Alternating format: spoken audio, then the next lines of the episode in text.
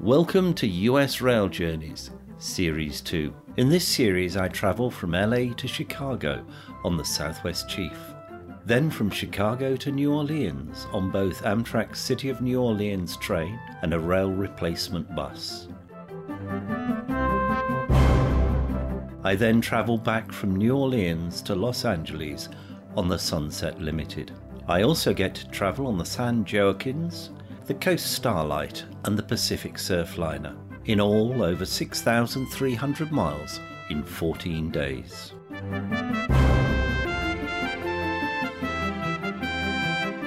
Episode 23 The Coast Starlight completes its journey over the Cuesta Grade and then follows the Pacific coastline towards Santa Barbara.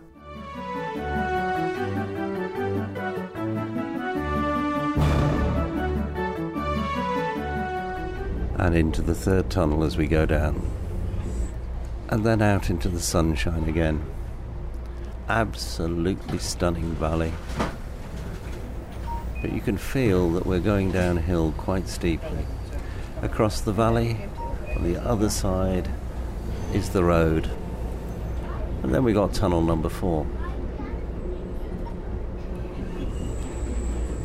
And back out into the sunshine again. Out of the next tunnel, you can see remnants of the original highway.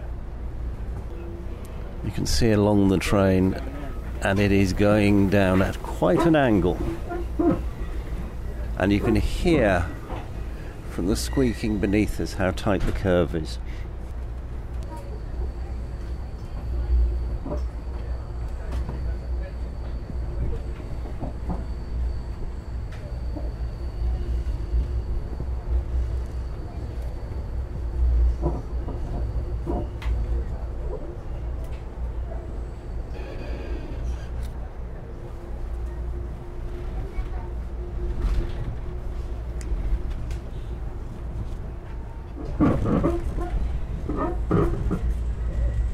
Bit of creaking and groaning, and then into the next tunnel after an amazing series of curves. And it is true, you can see both the front and the back of the train. Out of that tunnel and downwards again. The train dropping a foot on average every 200 feet. And so we've been around the horseshoe curve, we've come down the mountain, and we're coming towards San Luis Obispo. The challenges that people had in building this railway. We've also passed one of the state penitentiaries. Not a place I think I would like to end up. So now we're down, and shortly we'll be on the coast. I have to say that descent with those incredible tight curves was amazing. We've arrived at San Luis Obispo, roughly 50 minutes behind schedule, so we've caught up about 45 minutes since Paso Roble. It appears that quite a few of the passengers are getting off here. And the northbound Coast Starlight is on the other platform, just moving off. It's about 20 minutes late and it's got that long climb ahead of it.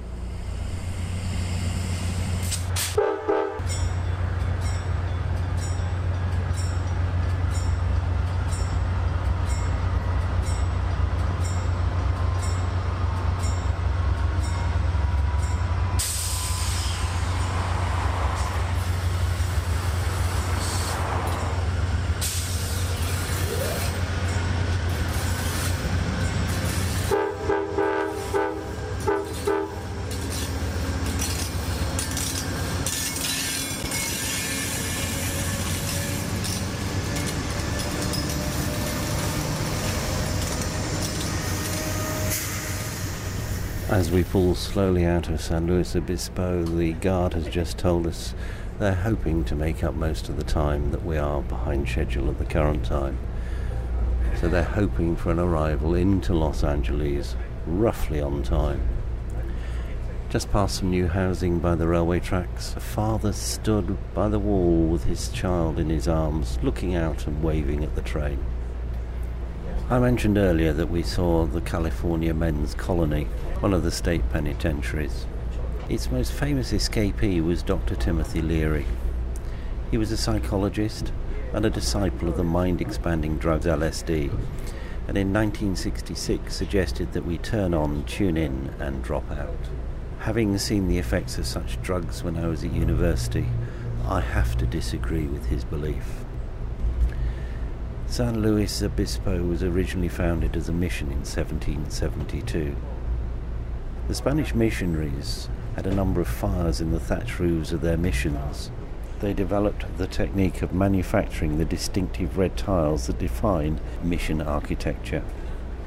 The town was the last in the United States to have a gas street lamplighter on its payroll, and it was the first city in the world to ban smoking in all public areas in 1990.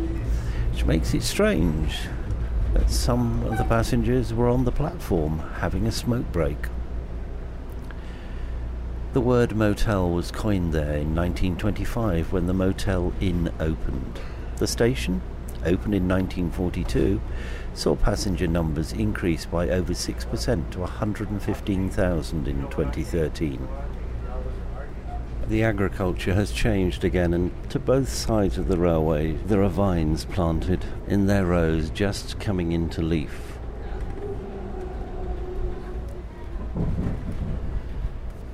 Our scenery is about to change yet again as we reach Pismo Beach. The beach is famous for its 23 miles of beaches and sand dunes. It is a popular resort town and is recognized as the clam capital of California. We will pass behind the state beach and dunes. We'll get a glimpse of the massive sand dunes through the tall eucalyptus trees. The Pacific Ocean is in full view, and the train follows the coastline for the next 104 miles, all the way to Ventura.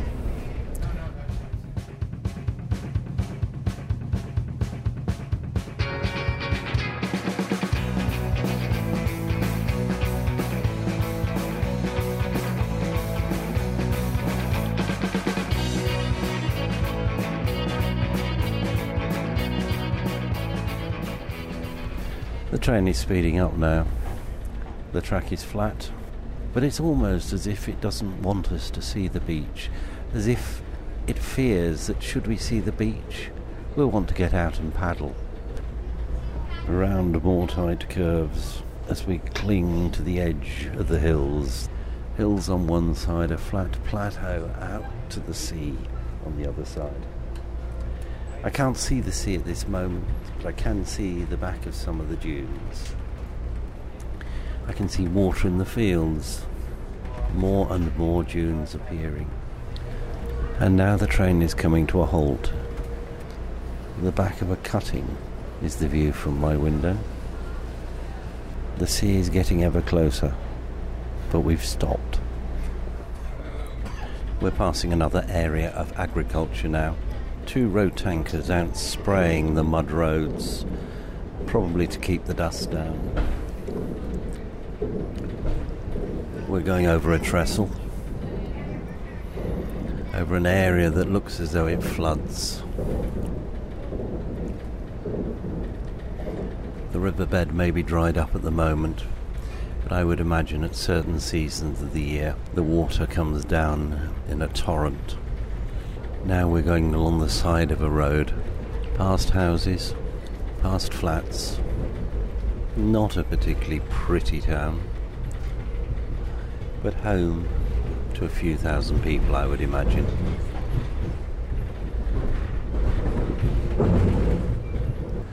On the other side, we've got a marshalling yard. Some trucks in there, well emblazoned with graffiti.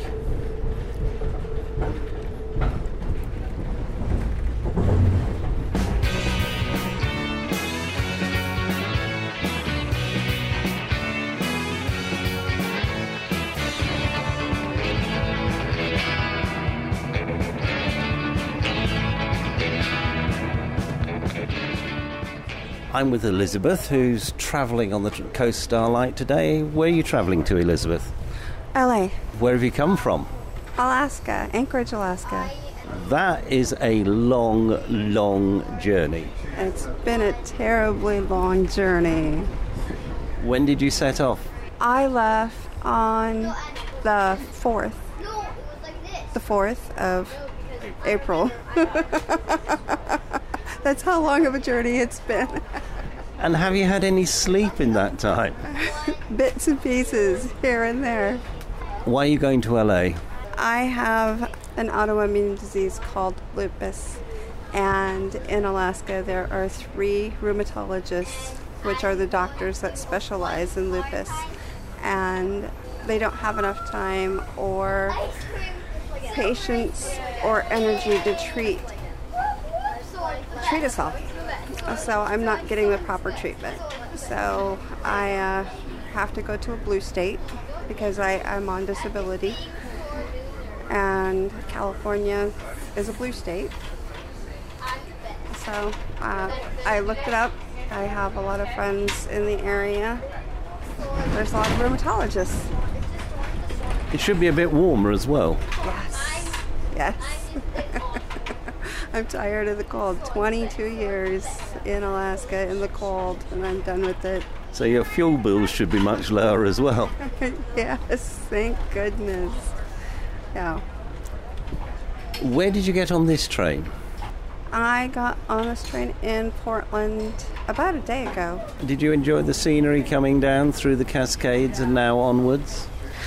I did. That was the whole point of it. I, my son, my oldest son, he's 26, was, has been living in Portland, or outside of Portland, and he's coming with me to be my caretaker. So um, he met up with me, and he's never done anything like this before. And we just thought it would be a nice adventure instead of just taking a car and stressing about, you know, who's driving and reading a map and or just hopping a plane. Well, this way you certainly see America at ground level. Right, yeah, and it's beautiful. It's it's been beautiful. Know, I'm, I'm the kind of person that says, "Look, a cow," or "There's a duck butt," or Well, thank you very much, and I do hope the treatment goes well. "Thank you."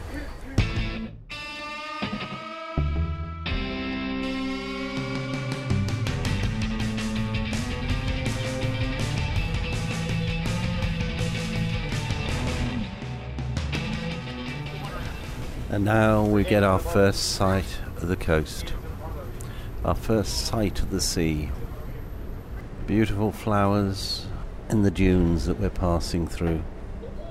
It's quite spectacular. And the sun over the Pacific Ocean. The time is 5:15 p.m. Somewhat behind schedule, but it's been worth the wait. The dunes are so smoothed, even where there are corners. The grass is blowing in the breeze. The train is now slowing. It can't be that they're going to let us get out and paddle. The plants on the railway embankment are blowing in the breeze. As we follow the ocean, we pass right through the US Air Force Western Launch and Test Range for military missiles and satellites at Vandenberg Air Force Base. Ladies and gentlemen, we're going to make a first call for 5:30 dinner reservations. We're holding on to 5:30 dinner reservations. Please join us in the dining car at this time. 5:30 first call. Come on down. Anybody just boarded? You were considering, you reconsidered, you've been enticed. Whatever the case, you didn't get a reservation. This is a good time for you to come as we do have space available at this time. If you want to join us, just come on and see us in the dining car. We're more than happy to serve you. The first call 5:30 and there's a few mind changers out there. Come on down. Just north of Point Conception, we cross on a high trestle over Jalama Beach Park at the southern boundary of Vandenberg Air Base. The lighthouse was built in 1855 and is still in use. The beaches below are popular with surfers, bathers, and campers. The scenery here is absolutely stunning. In places we really are so close to the ocean, it is unbelievable. One could almost say, for those of you who know the Great Western Line at Dawlish, this is Dawlish on steroids. As the train passes along the coast, weaving a path, no doubt of least resistance for building the railway, we pass over many gullies leading down towards the ocean. Occasionally there's a dirt track. Even we've passed one small holiday camp. At times the railway is very close to the sea, clinging to the cliff edge as first it climbs and then slowly descends as the gradient changes all the way. There are flowers up here in full bloom, flowers that I wouldn't expect to see until June at home. Oh, this is just absolutely out of this world. The train has stopped. Not quite sure why. Must be a signal check. We're now moving slowly forwards again.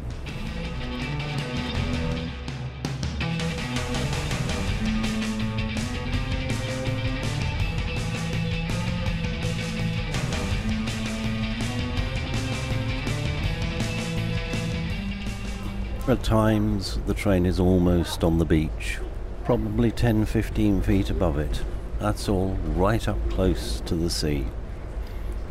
We pass the occasional tourist spot, or maybe bather's hut, but there's virtually no sign of humanity along this coast. The occasional small single track road and the train making its way onwards. At times we're only six or eight feet from the edge. At other times we swing inland a little bit. So maybe 30, 40 yards. Our progress is now quite rapid. But always the sea relentless. I wonder how much damage it does in the storms and how much protection there is the base of the cliffs. Not much from what I can see. So I wonder how often this line is cut, or they have to do serious remedial work to keep it running.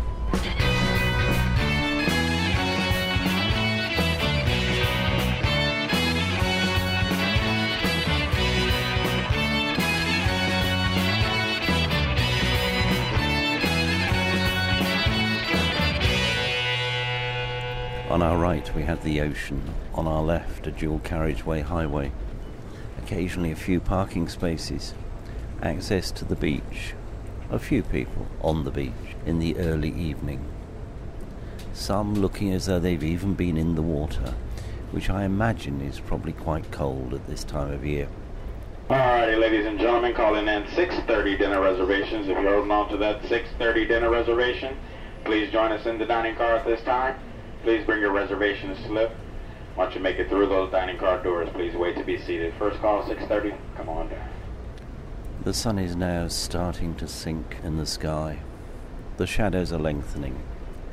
The colours going deeper. There are people walking along the trail here. A man stood high above the beach on a rock fishing. Others on cycles. Somebody down there on the beach watching the sea. Barbara, Santa Barbara's your stop. Right now, straight time to look around, Chief. Make sure you have all your belongings together with you. Make sure you're downstairs at the door ready to exit. Since we are behind schedule, Santa Barbara will be a brief stop. Please do not step off the train unless this is your final destination. Santa Barbara coming up, ladies and gentlemen. Santa Barbara. We swung in from the coast now, and we're coming into Santa Barbara. We've been through the not so good part of town. We've been past a beautifully kept park. Now passing people's homes. Somebody actually stood at their back door waving to the train. A large number of small industrial buildings, and then some much larger ones. Looks like it's a cement works. next to some quite pleasant housing. And then a pile of fly tipped rubbish.